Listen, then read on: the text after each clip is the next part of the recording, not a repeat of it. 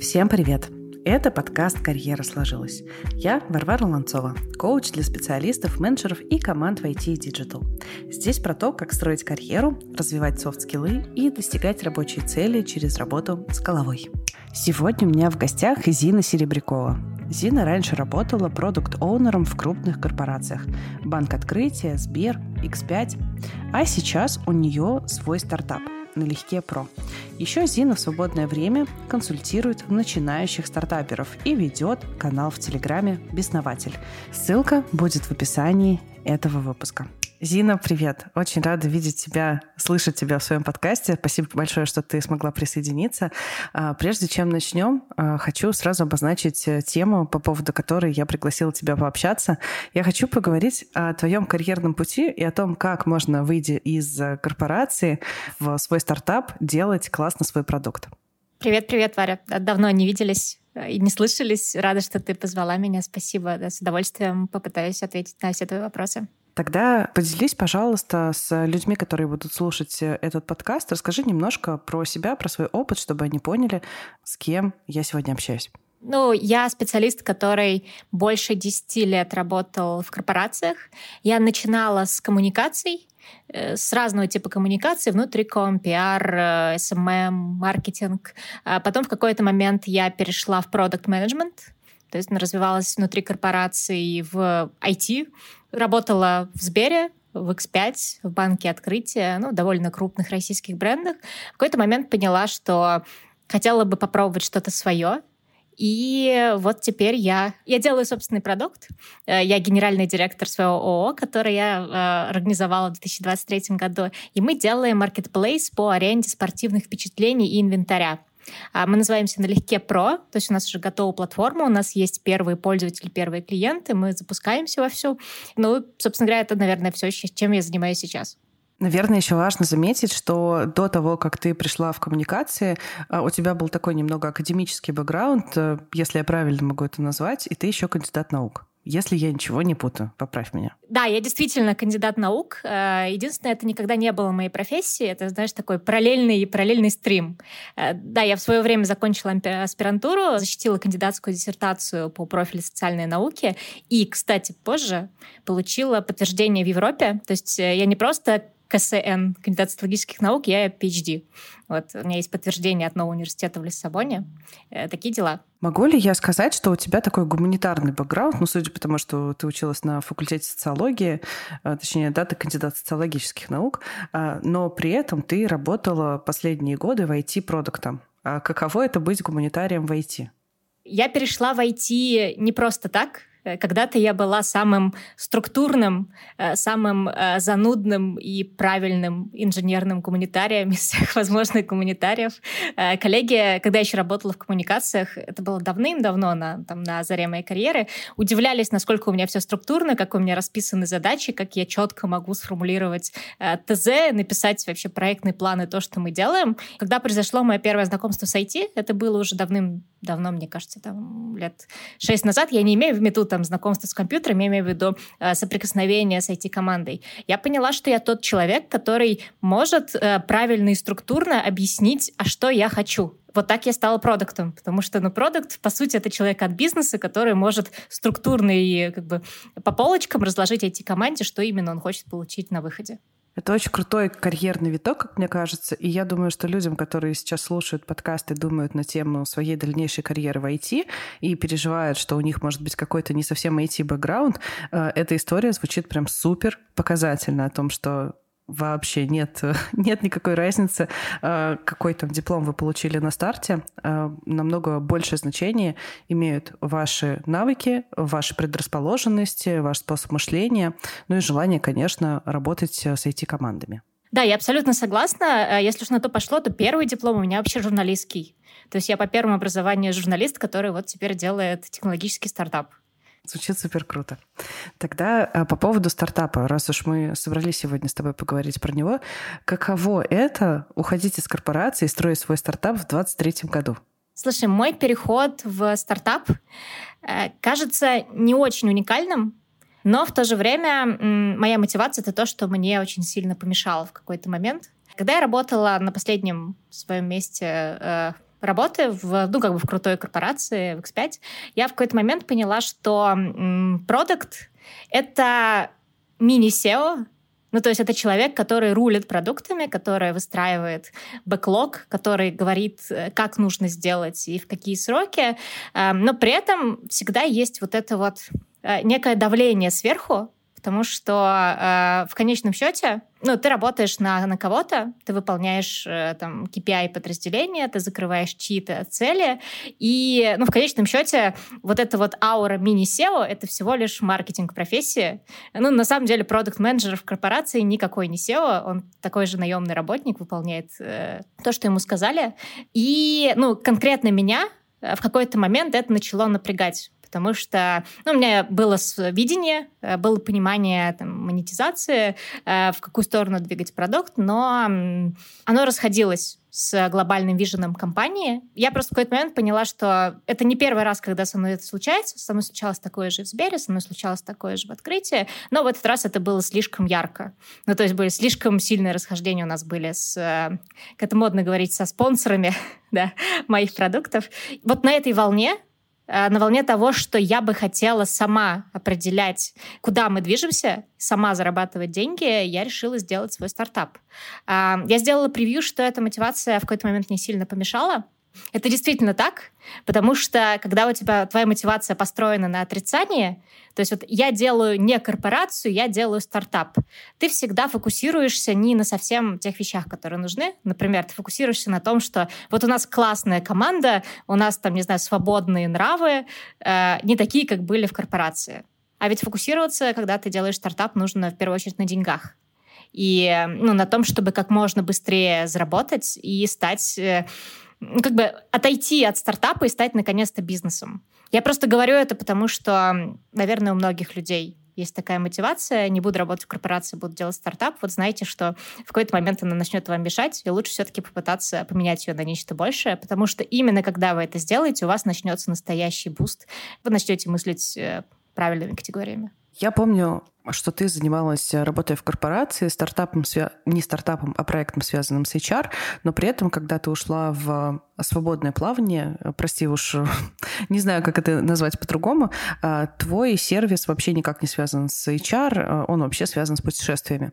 Почему так? Почему выбрала эту тему? И раз уж у тебя были какие-то идеи в корпорации, как монетизировать вот HR-продукт, почему ты не стала делать что-то аналогичное, но уже самостоятельно? Слушай, ты прям задаешь вопросы как инвестор. Э, просто потенциальные инвесторы тоже считают, что... Не, не, не все, некоторые потенциальные инвесторы считают, что мой опыт совершенно нерелевантен тому, что был в прошлом. Э, слушай, на самом деле я довольно давно в спорте. Спорт — это мое хобби. Я бы даже сказала, что самое мое большое хобби в жизни. То есть я бегала марафоны, я бегала гонки с препятствиями, я бегала гонки по пересеченной местности на довольно большие дистанции, там до 40 километров. Э, плюс я занимаюсь всем на свете. Я катаюсь на горных лыжах, на сноуборде, на байдарке, на сапе. Ну, то есть, в принципе, у меня довольно такой широкий, э, широкий всеобъемлющий интерес к спорту, поэтому это не то чтобы совсем не моя тема. А, плюс я очень много путешествую, довольно глубоко погружена в тему спорттеха, тревел-теха и всяких примочек, которые могут быть удобны и неудобны путешественникам. Собственно говоря, из э, вот этого моего личного интереса к путешествиям и к активному отдыху, там, отдыху я начала делать стартап в сфере спорттех. Э, такие дела. То, что я была продуктом в HR, да, это ну, по-прежнему опыт, который мне очень ценен. Э, может быть, в будущем я тоже сделаю стартап в сфере HR-тех. Не знаю. Пока просто не хочу. Тогда э, правильно ли я понимаю, что идея создания этого продукта, которым ты занимаешься сейчас, это личные интересы, личные хобби и в том числе способность, наверное, способ э, закрыть некоторые свои потребности с помощью своего продукта. Вот в этом кейсе кажется очень логичным, почему ты выбрала эту тему. А если у человека есть просто потребности, просто желание сделать какой-нибудь стартап, но ему в голову не приходит никакая тема и э, никакое направление, то с чего можно начать? А как выбрать тему проекта, которым можно заняться? Ну, если честно, то в моем кейсе идея пришла мне в голову, ну, Слушай, наверное, странно будет сказать сама по себе, но я не прикладывала для этого никаких усилий, и, там, не знаю, не использовала никакие механизмы. Просто в какой-то момент проснулась, встала, шла по улице и такая, блин, а вот было бы удобно, если, если бы была такая приложуха. Кажется, звучит как идея для стартапа. А, почему бы не начать ее делать? И, ну, не знаю, возможно, это звучит немножко обреченно, но э, мне кажется, что во многих кейсах идея стартапа приходит людям именно так. То есть они сидят такие, блин, не знаю, чем заняться, а потом щелчок, и хоп, у тебя уже есть идея. Некоторые люди смотрят на свой рынок и свой сегмент, в котором они работают сейчас, и, не знаю, пытаются понять, что вот у нас есть такие-то поставщики, есть такие-то клиенты, такие-то заказчики, какие у них есть боли. Не знаю, у них нет системы управления знаю, систему управления закупками или, не знаю, систему управления кадрами. Было бы прикольно ее сделать. Вот идея для стартапа. То есть можно искать идею из эм, как бы своей сферы работы, можно искать идею из э, своих хобби, ну, то есть э, прям конкретно, целенаправленно сесть и подумать, вот я занимаюсь вот этим, а что мне не нравится? Что я могу исправить? Это в целом тоже идея для стартапа. Э, но, правда, надо быть аккуратным, потому что вторым шагом после идеи всегда идет анализ рынка. И не факт, что идею, которую вы придумали, будет тем, тем самым золотым, э, не знаю, золотым морем, которое позволит вам зарабатывать. Конечно, ее нужно валидировать, и, возможно, придется придумать не одну идею, а несколько, выбрать из них лучшую. Но тоже механизм. Можно попробовать. Я, насколько вот услышала из э, этих кейсов, которые ты перечислила, что идея для стартапа, идея для проекта должна отталкиваться от желания закрыть какую-то боль и решить какой-то вопрос, свой или чужой. Ну, в конечном счете, да. Так и появляются продукты. Ты права. Окей. А что тогда еще нужно, кроме идей, для того, чтобы начать свой стартап? И можно ли делать стартап в одиночку? В одиночку делать стартап, конечно, можно. Но единственное, не совсем одному, а с какой-то наемной командой, потому что если ты все делаешь один, то ты не стартапер, а скорее, не знаю, фрилансер, исполнитель, э, не знаю, какой-то вольный художник, но то, точно не, не стартапер, потому что ни одна компания еще не делалась одним человеком. Но по статистике это не мои мысли, это прям формальная, давно опубликованная статистика. Э, более успешные компании, в которых 2-3 э, основателя, ну, просто потому, что на границе вашего разного опыта, ваших разных мнений, суждений возникает та самая дискуссия, которая помогает приходить к правильным решениям. Поэтому я очень рада, что ну, я довольно быстро нашла партнера по бизнесу, Софию. Она сейчас выполняет роль CTO, э, потому что мы с ней очень разные. Я такая про драйв, про движение, про видение. Э, София очень структурная, она задает правильные вопросы, связанные с рисками, с безопасностью. Ну, в общем, со всем тем, что создает устойчивую базу для нашей команды. И ну, в дискуссиях с ней мы находим довольно интересные решения. Это был ответ на второй вопрос. А первый вопрос, э, ты спросила, что еще нужно? Фух, слушай, э, очень много чего нужно. Э, ну, нужно как минимум понимание, как твою идею из идеи превратить в бизнес. Ну, то есть, что для этого нужно? Какие механизмы? Э, там, не знаю, какие маркетинговые инструменты? Что для этого нужно сделать по шагам? Э, нужно быть э, ну, как бы хорошим проект-менеджером своего, как бы своей идеи и понять, что мне там нужно сделать один, два, три, четыре, пять для того, чтобы это взлетело. Э, это первый момент. А второй момент — нужно уметь подбирать правильных людей, и правильные инструменты для достижения цели. Э, ну, я уже об этом довольно много сказала. Стартап не делается в одиночку. Третий момент. Для этого, конечно же, нужны деньги. Я так понимаю, что о деньгах мы поговорим еще позже, но в целом как бы, тебе нужно или иметь определенную кубышку, в который ты будешь залезать и какое-то время кормить свой стартап, пока он не начнет тебе приносить денег. Или же ты сразу на старте ищешь инвесторов. Людей, которые дадут тебе денег для того, чтобы ты и твоя команда все-таки чем-то занимались. Потому что ну, дело в том, что стартап — это довольно трудозатратная э, деятельность, ты ей посвящаешь, э, ну, как бы в идеале целый день, как бы минимум 4 часа в день. Поэтому если у тебя не будет других источников дохода, то ну, ты как минимум быстро сдуешься. Во-вторых, э, ты, ну, не знаю, у тебя не будет мотивации драйва продолжать. Тогда я хочу поговорить немного подробнее про все те пункты, которые ты назвала э, в качестве э, необходимых скиллов для фаундера. Первый вопрос. Как вы нашлись э, со своим CTO? Сейчас будет мой любимый ответ. Случайно. А, но, знаешь, случилась какая-то химия. Э, мы работали с Софией в одной команде, на последнем месте работы. Кстати, опять же, по статистике, находить кофаундера на своем месте работы — это очень выигрышная стратегия, она чаще всего выстреливает. И ну, меня просто привлекал ее ход мыслей, э, то, как она ну, вела себя на работе, то, как она действовала, меня привлекали ее идеи. Я просто в какой-то момент написала ей и рассказала своей идее, сказала, слушай, Соф, я вот такую штуку хочу сделать. Э, не хочешь быть э, ну, моим партнером? Э, она такая, блин, слушай, хочу. Ну, ключ нашего успеха еще и в том, что ей нравилась эта идея. Вот так у нас и сложилось. То есть это прям реально был первый человек, которому я написала. Правда, я его, ну, можно сказать, выбрала. То есть я подумала, что я бы хотела, чтобы София была моим партнером, и она стала моим партнером. Сколько у вас сейчас вообще человек в команде? У меня же есть зарегистрированная компания. В общем, в рамках компании э, есть я и есть э, еще несколько человек. Это трое человек, которые работают у нас по договорам ГПХ.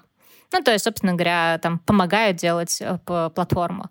Э, плюс есть еще несколько, давай назовем их фрилансеров, в составе двух, двух с половиной человек, э, которые трудятся над проектом, скажем так, бесплатно. Это очень, очень обтекаемо, говорю, очень обтекаемо. Ну, в общем, э, в районе шести, там, шести человек основная команда, и еще есть э, пару человек приходящих. Окей. Okay. А, я как HR не могу не задать этот вопрос. Как ты подбираешь людей в команду и какие вообще рекомендации можешь дать для того, чтобы подбирать хороших людей для того, чтобы они с тобой сработались? Когда ты в стартапе, э, легче нанять э, человека с нуля, чтобы он учился и рос вместе с тобой, потому что ты не можешь себе позволить высокооплачиваемого специалиста. Э, да, в этом есть определенный риск, потому что не все взлетают, не все готовы двигаться вместе с тобой. Многие уходят э, или там собираются уйти уже спустя полгода, год. Это тоже часть предпринимательской деятельности. Ты просто берешь на себя эти риски и э, ну, пытаешься поверить в человека и в то, что он сможет вырасти вместе с тобой, с твоей компанией. Такие дела. Скажи, пожалуйста, ты смотрела сериал «Кремниевая долина»? Слушай, все меня спрашивают об этом. Когда я говорю, что нет, все говорят, Зина, ты точно стартапер? Нет, я не смотрела этот сериал. Слушай, ну после того, как ты о нем сказала, ну точно посмотрю, правда. А, просто я хотела задать вопрос, да, в случае, если ты смотрела, то насколько правдива там изложена информация, потому что мне кажется, моим hr взглядом, я как человек, который работает там несколько лет в IT, но я все время работаю в сфере HR, но мне кажется hr взглядом, что там очень сильно правдивая информация, это как раз история про э, стартап-команду, которая там росла, развивалась и как-то эволюционировала со временем. Но окей, ладно, если нет, то тогда это будет моя рекомендация. Да, будет повод когда-нибудь еще собраться я посмотрю сериал и смогу компетентно Обсудить. ответить. Да, э, похоже это на реальность или нет. Э, давай поговорим по поводу денег в стартапе. В какой момент они появляются? Э, такой, как я уже сказала в начале, больной вопрос. Ну, я бы его разделила на две части. В компании есть выручка, ну, то есть это то, что приходит от клиентов, когда ты им продаешь свой там, товар, свою услугу. И ну, деньги в стартапе — это еще и инвестиции. Ну, то есть это то, что вкладывают в тебя какие-то другие корпорации, другие люди, бизнес-ангелы, потому что они верят в твою э, идею. На твой вопрос нужно ответить дважды, э, как бы и насчет первых денег и насчет вторых. Э, клиентские деньги должны гипотетически появиться в стартапе. Чем раньше, тем лучше.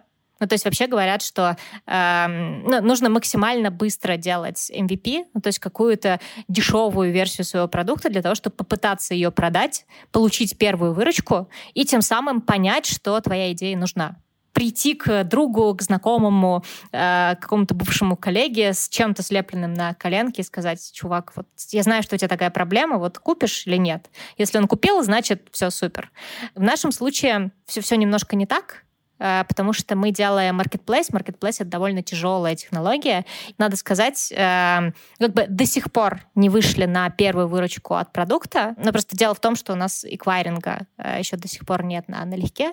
Он у нас появится в ближайший месяц, и вот тогда мы сможем ну, уже прям продать по-настоящему наш продукт. А сейчас мы зарабатываем тем, что оказываем дополнительные услуги, ну, то есть, там, не знаю, помогаем другим стартапам в маркетинге, в продвижении, в написании контента, и вот это наш наши деньги, на которые мы отчасти живем. Да, это был ответ на вопрос денег относительно выручки. Теперь э, относительно инвесторов. Начну с того, что, ну, как бы есть э, так называемые bootstrapped стартапы, стартапы, которые развиваются на деньги основателя и которые не хотят привлекать инвестиции. есть э, ну, венчурные стартапы, которые готовы привлекать э, инвестиции. И ну, как бы давно доказано, что вторые стартапы растут существенно быстрее, ну, моя э, частная рекомендация здесь искать инвестора чем раньше, тем лучше. Я сама, э, когда только начинала делать налегке, э, ну, решила не привлекать инвестиции и заняться этим, когда у нас будет, э, ну, как бы реальный продукт с выручкой от продукта. И, ну, вот сейчас, спустя время, я понимаю, что, ну, отчасти это было моей ошибкой, потому что э, ну, разработка долгая, денег нужно много, деньги имеют свойство кончаться. Но если бы у нас были средства инвесторов на более раннем этапе, нам, конечно же, было бы легче, мы бы запустились быстрее. Но как есть, я думаю, что мы будем выходить на инвестиции там в ближайшие полгода точно. Где ищут инвесторов? Я знаю, что это могут быть какие-то фонды, это могут быть какие-то частные там бизнес-ангелы. Причем мне очень нравится этот термин бизнес-ангелы. Насколько я знаю, это люди, которые чуть ли на безвозмездной основе готовы, как волшебник в голубом вертолете, прилететь и одарить тебе э, кейсом с деньгами. Что есть еще какие-то инвесторы, которые готовы там за долю или за какое-нибудь участие другое в стартапе э, принять участие финансовое. Вот здесь какой вообще подход стоит выбрать и где вообще искать инвесторов? И правдивы ли мои рассуждения насчет бизнес-ангелов? Я сейчас подумала, что интересные, интересные ассоциации рождает термин «бизнес-ангел». Э, на самом деле нет. Конечно, никто не, не дает деньги стартапу просто так. И все типы инвесторов, будь то бизнес-ангелы, будь то фонды, э, вкладывают деньги в стартап или для того, чтобы получать э, дивиденды, или для того, чтобы иметь долю Э, в компании, в растущей, потом в какой-то момент э, продать эту долю и получить э, много денег, когда-то вложив на старте мало денег. В РФ есть как бы два пути найти инвесторов, два работающих пути. Пытаться идти через грантовые истории, ну, то есть у нас есть э, фонд развития инноваций, у нас есть Сколково, у нас есть, э, не знаю, э, Московский инновационный кластер, это новая площадка для компаний, которые зарегистрированы в Москве. Э, грант — это, кстати, действительно бесплатные деньги. Если ты не мошенник, и ты правда вложил их э, целевым образом, то их не потребуют назад, и ты за это не отдаешь никакую долю. Но единственное, это там от 500 тысяч до 2-4 миллионов рублей максимум э, для начинающих стартапов. Это, конечно, вообще как просто капля в море. Или второй путь, э, можно самому в холодную, э, ну или опять же там через пиар на каких-то площадках, э, там, не знаю, рассказывать о себе и пытаться эм, ну, прям фокусно найти или крупную компанию, ну, в России чаще всего инвестируют там крупные компании, корпорации, у которых есть направление R&D, или у них просто есть желание там развивать какое-то новое направление бизнеса, или же бизнес-ангела. Это был крутой гайд. Спасибо большое.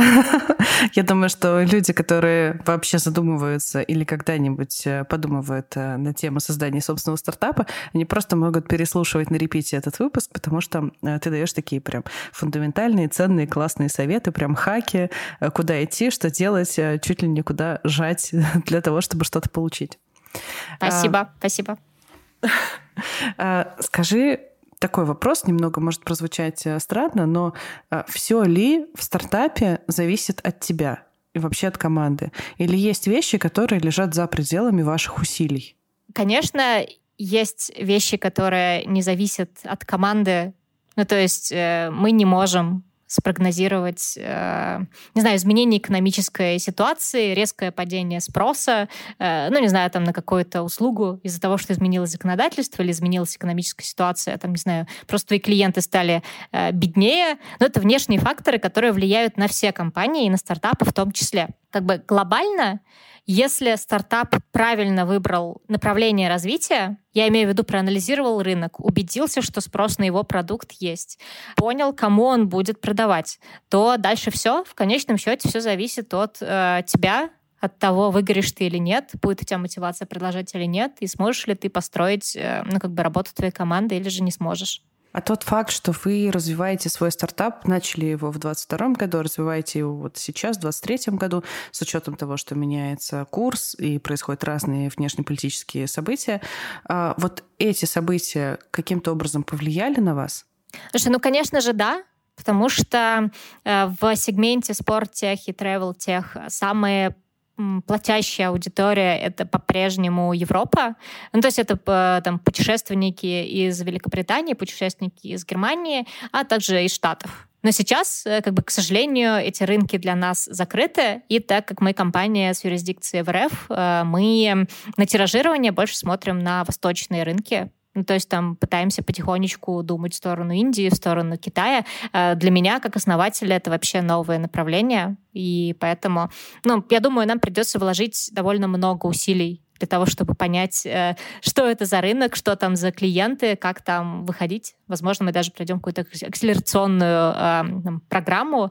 И да, в этом плане обстоятельства, которые ну, случились у нас с геополитикой, с экономикой, они повлияли на нас, потому что если бы их не было, наверное, мы бы зарегистрировали компанию в РФ и целились бы на Запад. Есть ли какие-нибудь такие черные дни, когда ты подумываешь, боже мой, зачем я вообще ушла в свой стартап, сидела бы себе спокойно в корпорации? О, миллион, просто миллион таких черных дней. Как я уже сказала, стартап — это всегда э, недостаток финансирования. Это когда я сажусь пересчитывать бюджет, и там э, есть такое просто понятие, как берндаун. Э, ну, то есть это то, сколько тебе осталось времени до того момента, когда у тебя совсем кончатся деньги. Вот, и каждый раз, э, там, э, смотря на эти графики, я э, испытываю некий страх, что, ну, как бы у меня может не получиться, у нас может не получиться. И в этот момент я думаю, что, блин, может быть, э, ну его, может быть, э, все-таки вернуться на зарплату. Но есть хорошая новость. Э, это такое временное явление. Там надо просто переключиться, позаниматься спортом, попить кофе или какой-то другой напиток, вот, посидеть, выдохнуть, и к тебе возвращается все-таки трезвость мышления и осознание, что нет, ты поступаешь правильно, ты все делаешь круто, и у вас получится. Но, повторюсь, не скрою, э, такие моментики, когда хочется все бросить, вернуться назад в корпорацию, тоже бывает. Как ты э, строишь сейчас э, работу свою? Как у тебя выглядит вообще твой обычный рабочий день стартапера? Фуф, э, слушай, выглядит примерно так же, как в корпорации, с тем лишь исключением, что он у меня не заканчивается в 7 вечера. У меня есть ряд э, ритуалов, которое я там делаю каждый день. Например, я с утра проверяю наши соцсети, э, ну, просто на предмет того, как бы, не написал ли кто-то из потенциальных клиентов, нет ли новых комментариев, нет ли дискуссии, в которые мне нужно включиться. Если есть, то я включаю, если нет, то, соответственно, дальше у меня есть ряд, как бы, блоков деятельности, которые я занимаюсь. Э, конкретно я занимаюсь в компании маркетингом, на нашем этапе это больше комьюнити-менеджмент, это построение сообщества, постики в Телеграм, общение там с, с тестерами, с будущими клиентами. Э, блок номер два — это фандрайзинг. Мы сейчас не в активном поиске инвесторов, но мы все для этого готовим. Мы делаем пич-презентацию, э, там мы формируем список э, потенциальных корпораций или бизнес-ангелов, которые могут в нас инвестировать. То есть на этом уделяю время. И третий блок — это работа над продуктом. То есть у нас есть IT-команда, которая пилит непосредственно платформу налегке про. Я как продукт просто часть дня включаюсь в работу, ну, проверяю результат, тестирую, там, не знаю, участвую в груминге, в там, построении плана на следующие спринты, проверяю, все ли хорошо. У меня, это занимает, э, ну, наверное, часов 10, э, ладно, не буду преувеличивать, скажем так, от 6 до 11 часов рабочего времени э, в день. Такие дела. Какие у тебя у самой планы по э, твоему личному росту и развитию? Понятно, что сейчас большая часть времени, э, если не вся, уходит на развитие продукта. А есть ли какие-то блоки, которые ты сама себе поставила в зону развития, и что ты развиваешь как э, продукт или как SEO? Ты знаешь, как продукт э, и как SEO я сейчас ну, развиваюсь как раз в своем проекте. Э, вне проекта я развиваюсь как маркетолог, Э, ну, просто э, мы начали подкаст с того, что когда-то, ну, я была довольно неплохим э, экспертом в коммуникациях. В какой-то момент я переключилась с коммуникации и маркетинга на IT-разработку. Это все-таки немножко другое. И, начав свой стартап, я поняла, что мне нужно восстановить ту экспертизу, которая, ну, возможно, немножко отстала от настоящих реалий, там, от актуальных тенденций, и поэтому я стала фриланс-консалтером в маркетинге. Э, ну, то есть я сейчас просто вне проекта э, помогаю другим стартапам, другим, э, не знаю, специалистам, которые устраивают личный бренд или там компаниям из области малого, среднего бизнеса делать продвижение там в сетях, в интернете, делать пиар, контент. Вот. И как бы анализируя их кейсы, помогая им, я расту в том числе сама внутренний рост через практику, не связанную со стартапом, помогает мне в том числе и лучше использовать маркетинговые инструменты в моей собственной компании. Спасибо большое за то, что ты поделилась своими личными планами. У меня остался последний к тебе вопрос. Скажи, пожалуйста, если нас сейчас тобой слушают люди, которые думают о своем продукте и о том, чтобы начать делать свой стартап, что бы ты могла им посоветовать, с чего начать, на что и на что обратить внимание? Очень тяжело давать э, всегда советы, я, я в такие моменты всегда, э, ну, понимаю, что есть э, очень разные люди, у людей разные проблемы. Кто-то не может найти идею, кто-то не может найти инвестиции, кто-то не может найти команду. И очень тяжело дать какой-то универсальный совет, который был бы актуален для всех будущих стартаперов.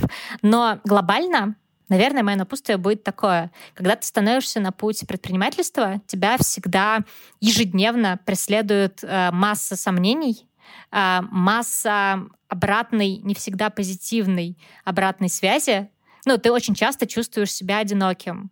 И на фоне вот этого всего, вот этой волатильности, э, очень важно не забывать, что э, как бы ты крутой, что ты лучше всех, и ты правда сможешь. И на самом деле вера в себя и вера в то, что ты поступаешь правильно, это то, что помогает э, ну, выживать стартапу.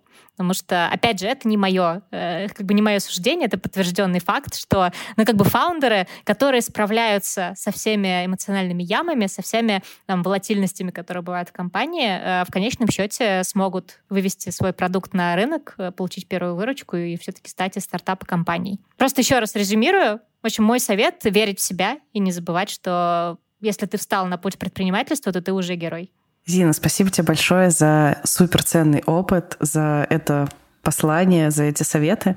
А, я была очень рада, что ты пришла ко мне в подкаст, и очень надеюсь, что многие, а, те, кто его услышит, а, воспользуются советами, которые ты сегодня рассказала. Спасибо, Варь.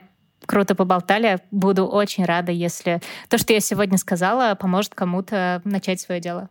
И это был подкаст «Карьера сложилась». Подписывайтесь в Телеграме, ставьте лайки в Яндекс Музыке и звездочки в Apple Podcast. А еще рассказывайте про этот подкаст своим друзьям. Это очень здорово нам поможет. Пока-пока.